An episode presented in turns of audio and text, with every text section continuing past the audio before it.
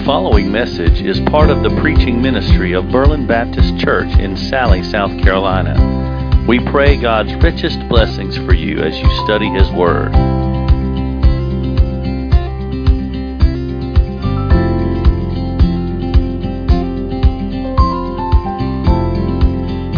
All right, if you would turn in your Bibles to the fourth chapter of the Gospel of Matthew. It's where we'll find ourselves today. I read a book uh, a few years back by Russell Moore entitled Tempted and Tried. And in that book, he makes this statement Jesus, like the prophets before him, showed us that the cosmic order was hijacked by these rulers and authorities, talking about Ephesians 6, talking about principalities and powers. And Jesus, in his taking on of our nature, offering himself up in death as a sacrifice for our sins, and turning back the curse of death in his resurrection, he has ended the claim these demonic powers have on the universe.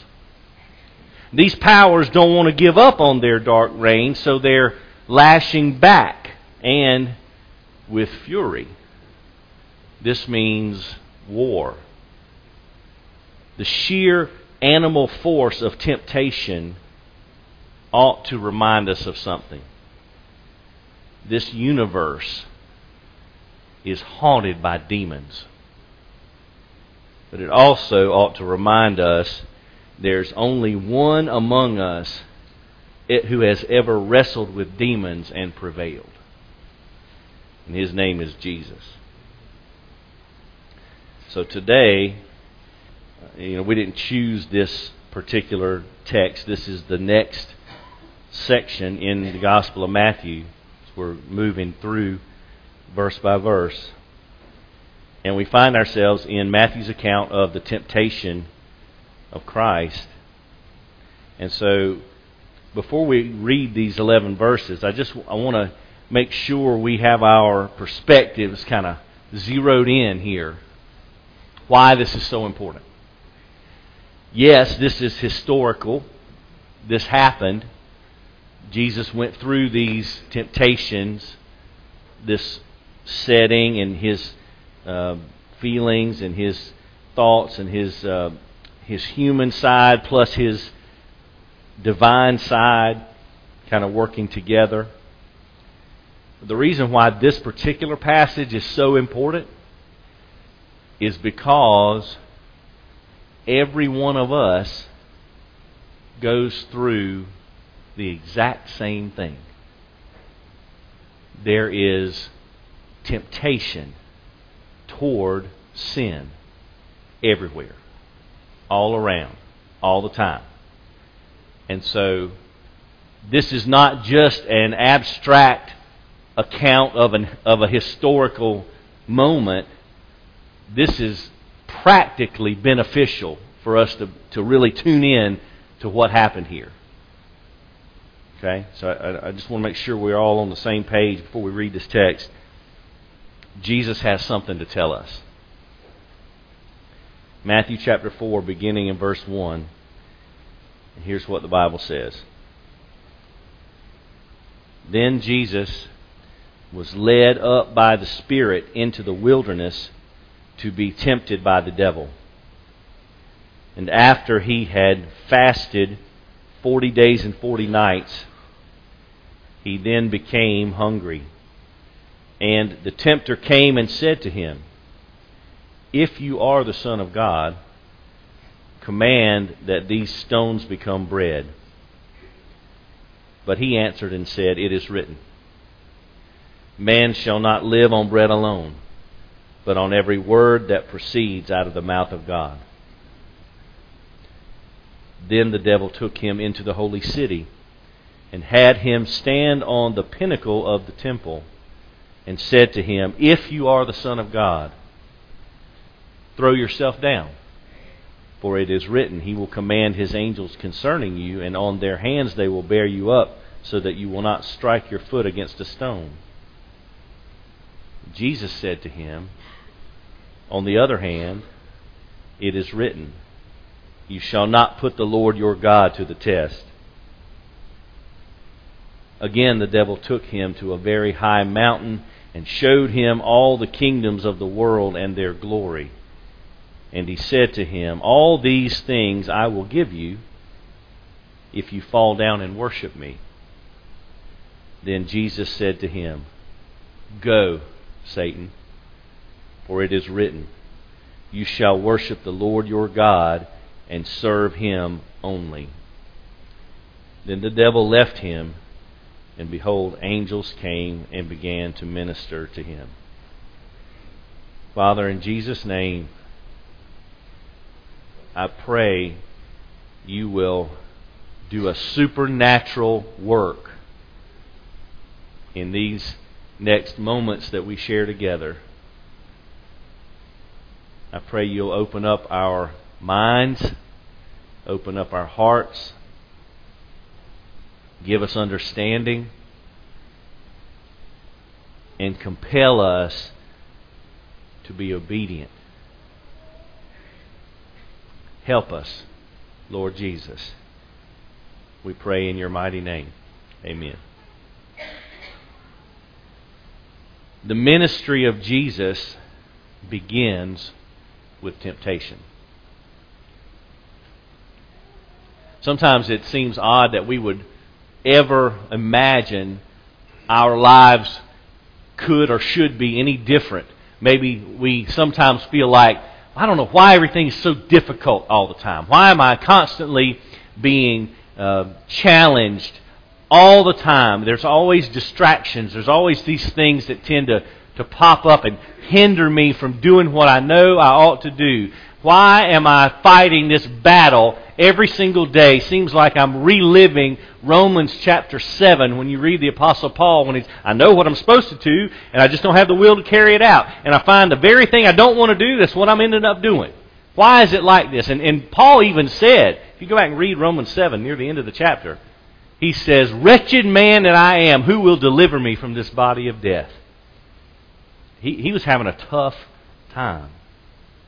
And then right after that, he says, Thanks be to God who gives us the victory through our Lord Jesus Christ.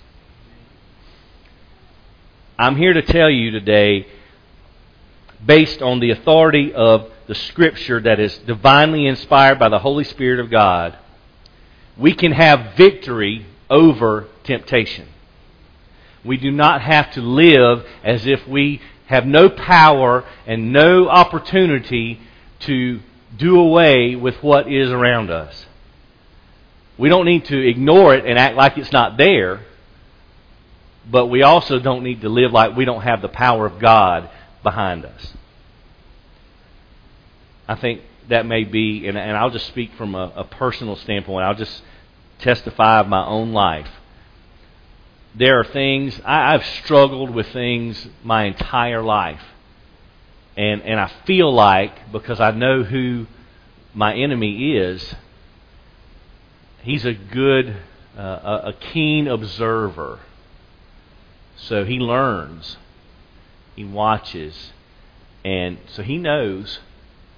He knows how to push my buttons. He knows how to throw a wrench in my whole program. He knows how to do that to you too.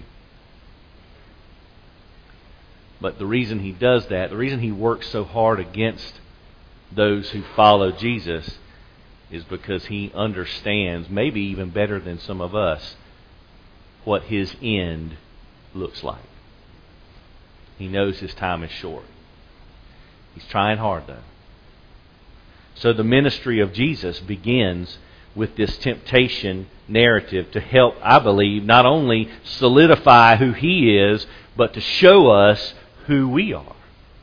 And maybe give us some assistance as we go through our lives and fight our battles and, and learn that we don't need to fight our battles. We need to hand them to Jesus so He can win.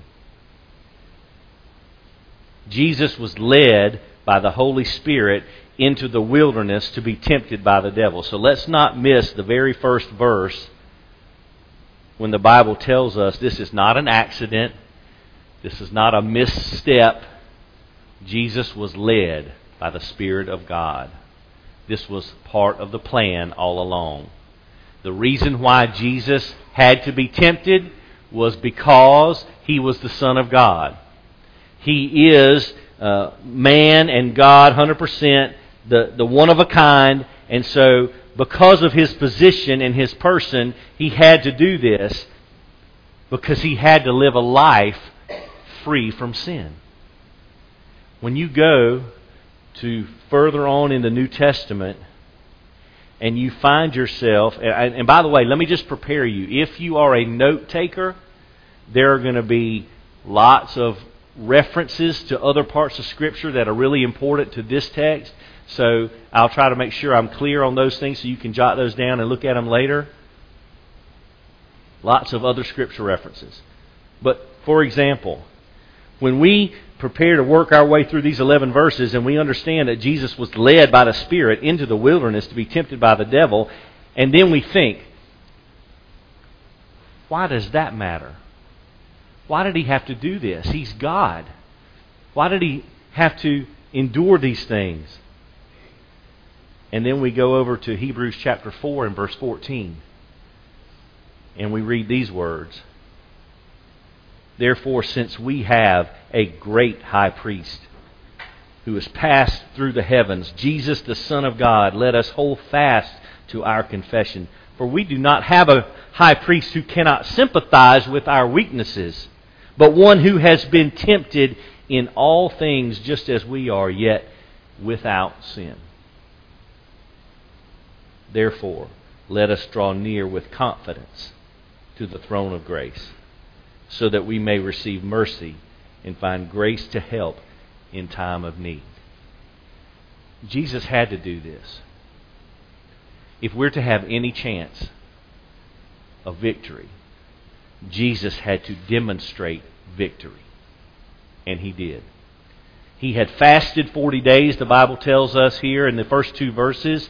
So the natural element of serious thinking and prayer, Jesus was engaged in fasting to draw close to his heavenly Father, and he was hungry. So he was physically weak and susceptible to temptation.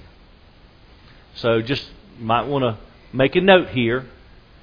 When is the enemy going to jump all in your business? When you're weak? when you're tired, maybe when you're hungry, when you're vulnerable. Be on your guard. Jesus was physically weakened from fasting. He was hungry. And so here is where we enter into these three different segments of temptation. The first one was the temptation of provision. Jesus is hungry, he's weak. And so, the very first thing in verse 3, the tempter came and said to him, If you are the Son of God, command that these stones become bread. But he answered and said, It is written, Man shall not live on bread alone, but on every word that proceeds out of the mouth of God. And you see what the devil did right away? He tried to cast doubt on who Jesus is, if you are the Son of God. Now, what does that do? What does that do to us? If we are a certain person or a certain thing or a certain position, certain title, whatever, if someone questions that about us, for example, uh, LeBron James, very popular basketball player, very talented basketball player, very notable. Most everybody, I say the name LeBron James, even if you don't follow basketball, you know who I'm talking about, most likely. If someone were to walk up to LeBron James and question his basketball skill, what's the flesh want to do immediately? There's some pride there. So what what do you mean? You know, let me defend that state. Let me defend who I am. Let me show you. You don't believe? Okay, let's step out on the court. Let's do a little one on one. I'll show you how good I am at this game. Right? So, what's the first thing the devil does to the Lord Jesus? If you are the Son of God, let me cast some doubt. Are you really who you think you are? Are you really almighty? Are you really as powerful as people might think? Let me, let me cast some doubt on your person. So the devil tempts Jesus to satisfy his own physical needs. You're hungry. Okay, well, why don't you make these stones turn into bread? And then you have a little meal, and then you won't be hungry anymore. So Jesus answers the temptation with Scripture, as he will do in all three of these instances. He quotes from Deuteronomy chapter 8 and verse 3, which takes us to the context of the wilderness of Israel, their experience in the wilderness. If you read Deuteronomy chapter 8 and verse 3, here's what it says And he humbled you and let you hunger, and he fed you with manna which you did not know, nor did your fathers know, so that he might make you know that man does not live by bread alone, but man lives by every word that comes from the mouth of the Lord. He showed the children of Israel. Don't trust in what you see, trust in me, God says. Trust, trust my word.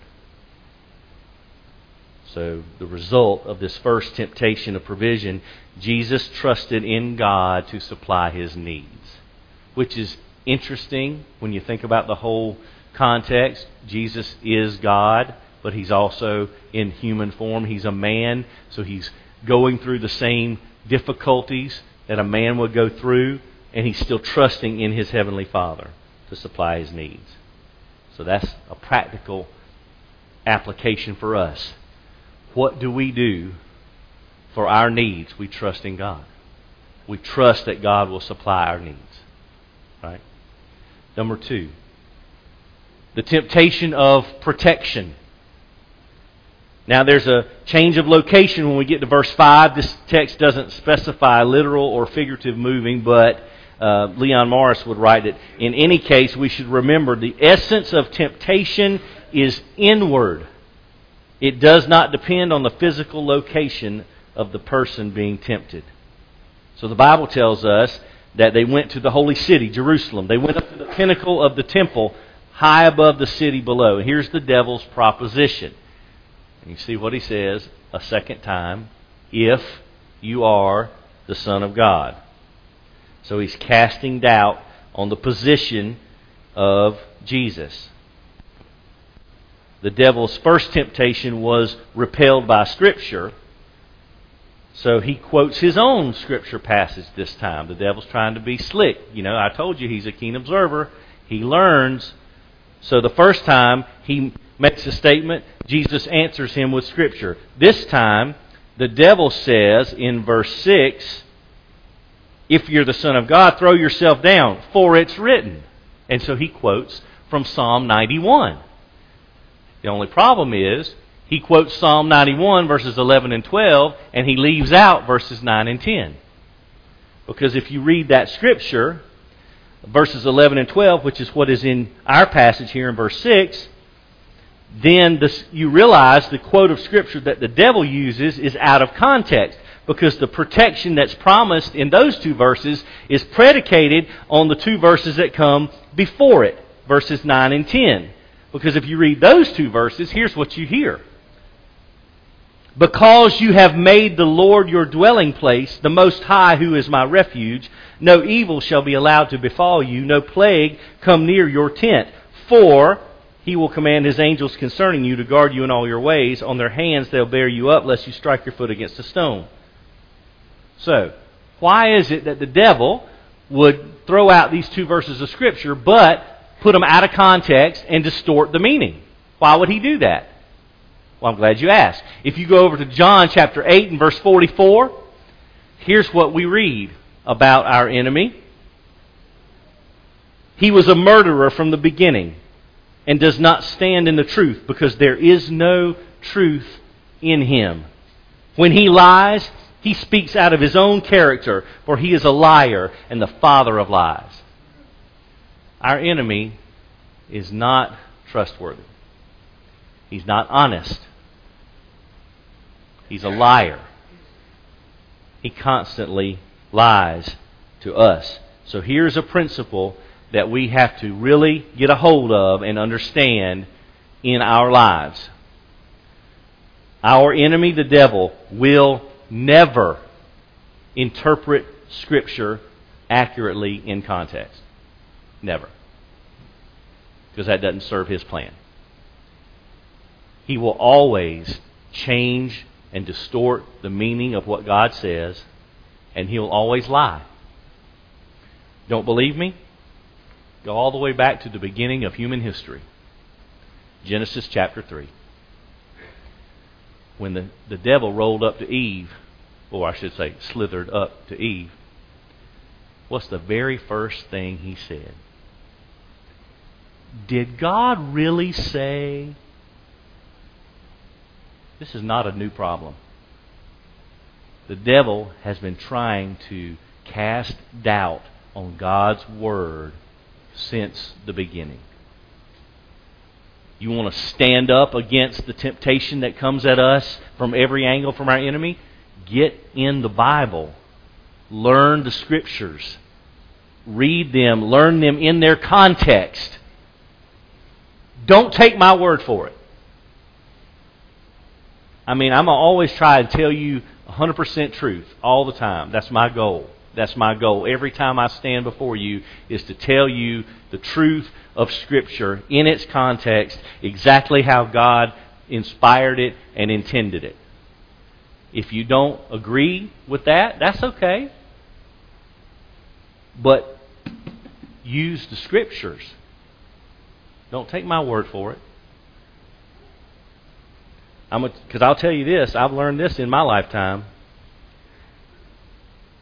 the preacher said is never a substitute for the Bible says. You hear what I said? If you have uh, an opinion or perspective or belief, whatever, I don't ever want to hear you say, well, this preacher said, I'll stop listening. I want, I want to say chapter and verse, the Bible says, and then we can talk. But our enemy is all about distorting the Word of God and trying to confuse us. So let's make sure we know who we're up against and why that matters. Because here's what's so important. Here's what's at stake for us. Do we honestly think we know the Word of God well enough to live by it if we hardly ever open our Bibles outside of the church service to read it and study it? That's a tough question. Right? It's uncomfortable, but we got to answer that question. Because if the only time I ever open my Bible is when I'm sitting in this room or another one like it, then here's what I know. Spiritually speaking, I'm dying. I'm starving to death if my Bible is only open in here. I'm starving. There's no way I will be prepared to fight the battles, to rest in the truth of Scripture and the power of the Spirit of God in my life. There's no way I will stand against temptation if I'm not in this book, if I'm not in the Scriptures. We've got to be in the Scriptures. So, what is Jesus' response to this particular temptation? He says, Again, it is written. Or, on the other hand, it is written. See, God's Word works every single time we use it. Every single time. There is, there is no weakness in the Word of God.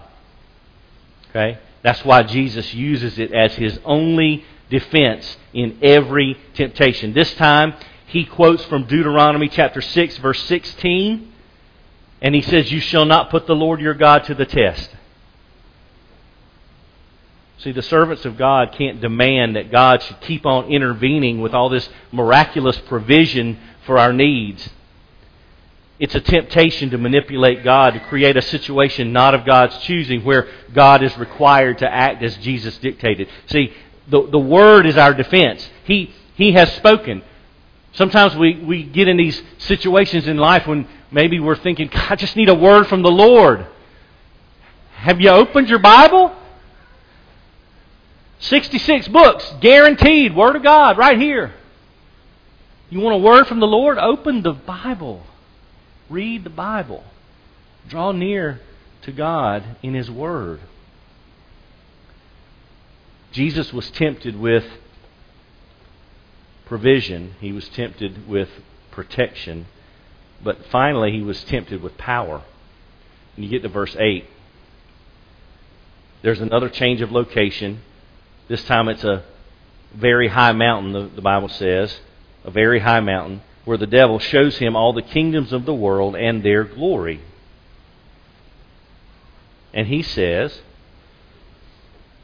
I'll give these to you. Does anything seem odd about that?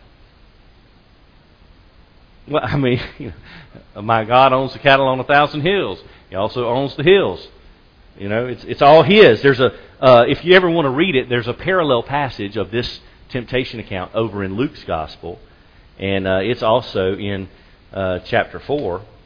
So if you want to, you can o- go over to chapter four of Luke, and uh, the information's the same. The second and third temptations are flip flopped in their order.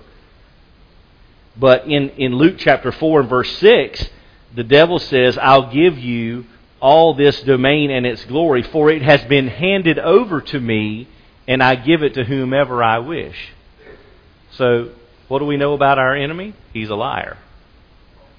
Yeah, he's a liar. He's the father of lies. The truth is not in him. So, it's not his to give. He doesn't own the, the world, the earth. He's temporarily got some, got some power. But that's it. It's temporary. So that's his temptation. The devil shows Jesus these earthly, glorious kingdoms, territories over which a king would rule. And so the devil has twice been repelled by Scripture, so he doesn't attempt to quote it here. I think he learned his lesson. But he proposes to give all these earthly kingdoms and the authority attached to them to Jesus in exchange for worship. Now, Leon Morris would write again here that this expression signifies not a passing gesture, but a real acceptance of Satan's ways. It means yielding the chief place and position to Satan. It means that if Jesus was to obtain these kingdoms, he'd have to accord to the evil one the place that belongs only to God. And by the way, that temptation is real for us today, isn't it? Many who profess to follow the Christ have purchased their own empires at the, at the cost of accepting evil.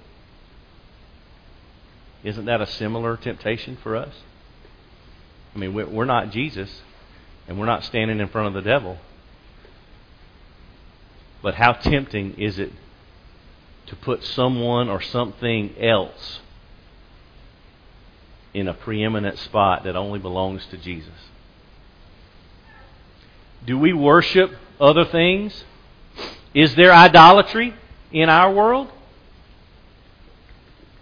I don't know. Is there? Do we worship money? Do we worship job, position, prestige, power? Do we worship hobbies that we like?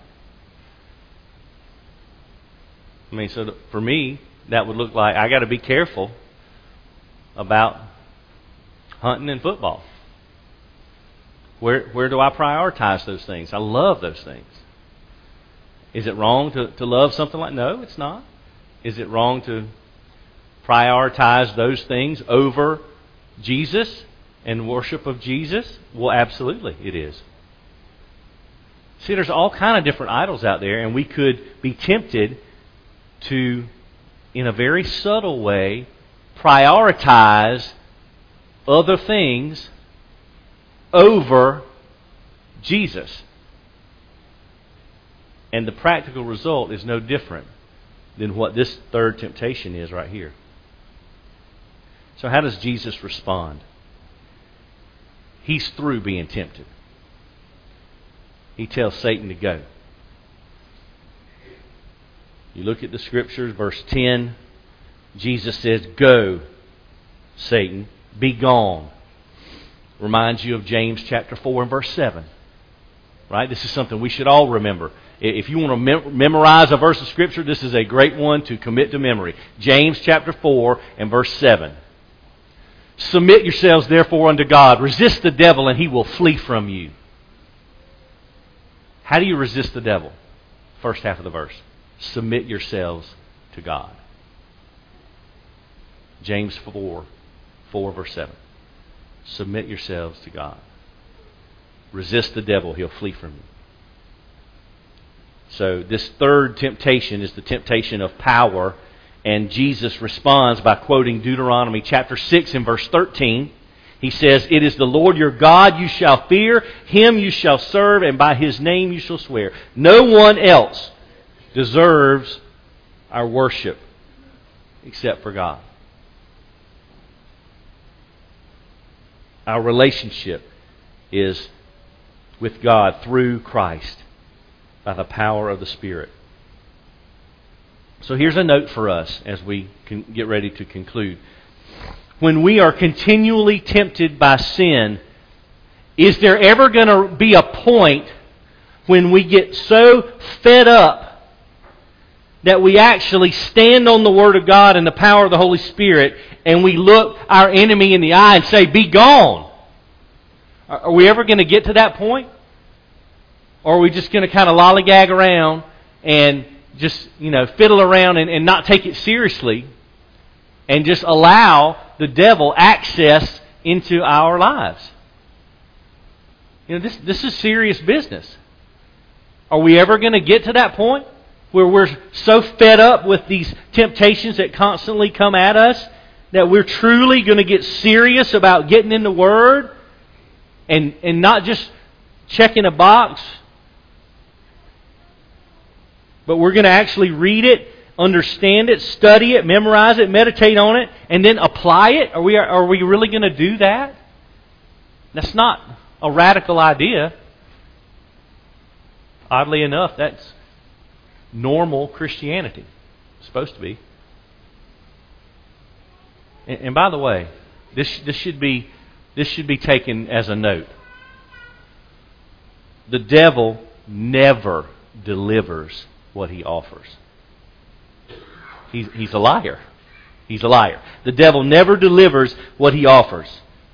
He deserves to be rejected. Satan offered Jesus sovereignty over all the earth if he would just worship him. Jesus, Jesus worshiped God alone, and at the end of Matthew's gospel, he declared, if you remember, Matthew chapter 28, verse 18, right before the Great Commission, remember what Jesus said? All authority in heaven and on earth has been given to me. Jesus doesn't need the devil's little games. He's already in charge. This is nonsense. The devil deserves rejection. The reward of God is always more valuable than the offer of sin. I heard a preacher say, it's been a, a number of years, trying to remember exactly how the saying went so I don't say it wrong. Sin will always take you farther than you want to go, keep you longer than you want to stay, and cost you more than you're willing to pay. That's the truth. That's the truth all the time. So, if we revisit that scripture that the devil took out of context in the middle of here of this text, in verse 6, the truth of Psalm 91, verses 9 through 12? Jesus was obedient to the truth of Scripture. So the result is He, God, will command His angels concerning you. Now, isn't that interesting? Because that's the Scripture that the devil tried to take out of context and try to twist and distort and try to get Jesus to take the bait, and He wouldn't do it. And so now, after the temptation is over, you get to verse 11. The devil left him. Behold, angels came and began to minister to him. Result, he will command his angels concerning you. See, that already was happening.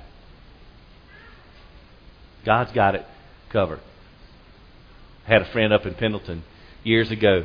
You see him at the gym every morning. We get on treadmills side by side, just talk about, you know, we sit there, walk, talk about the Bible. And he used to use this phrase all the time. And I, I've, I've noted it in this little sermon because it just reminded me of him. We were talking about Scripture, talking about how Jesus can deliver you. And you know what he said? Can't nobody do it like God can. Can't nobody do it like God can. You want to find victory in your temptation. You want to find strength against the tempter. You want to find peace in the face of opposition. Run to Jesus. He's the only one who has ever battled the enemy and been successful, been victorious. He's undefeated. So it's significant that Jesus rejected every single temptation by quoting Scripture. Anything that goes against what's written in Scripture has to be resisted. Every temptation was defeated, uh, defeated by citing a passage of Scripture that had reference to the temptations that confronted Israel in the wilderness. Right? Again, we have this thought of Jesus fulfilling Israel's vocation. Where Israel failed in the wilderness, Jesus succeeded. So here's the conclusion for us. Here's how we apply this truth. The devil is going to get us lost. Jesus is the way. The devil is a liar. Jesus is the truth. The devil is a murderer. Jesus is the life.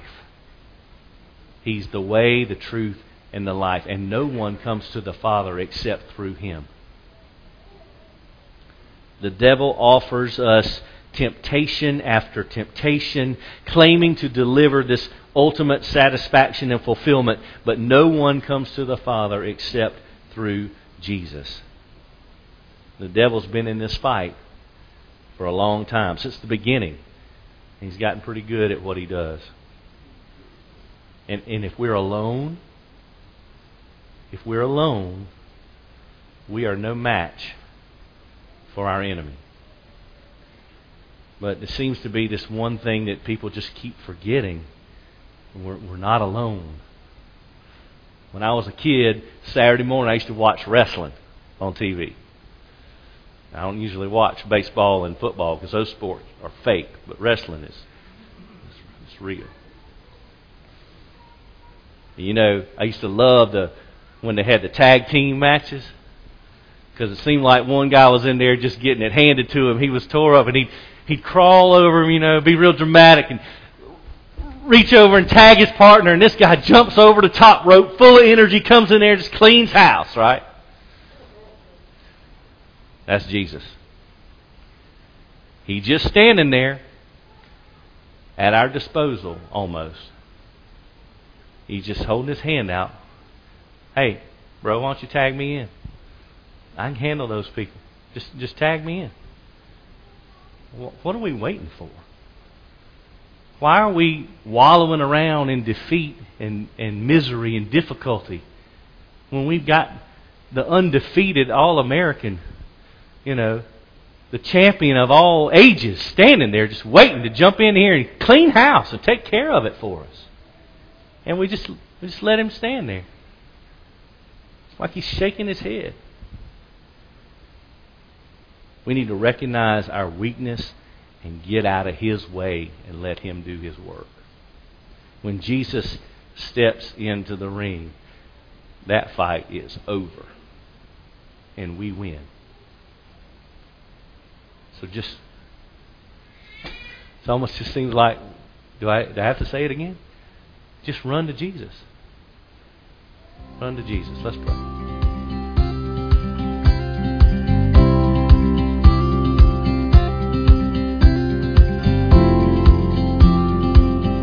Thank you for listening to this message from God's Word.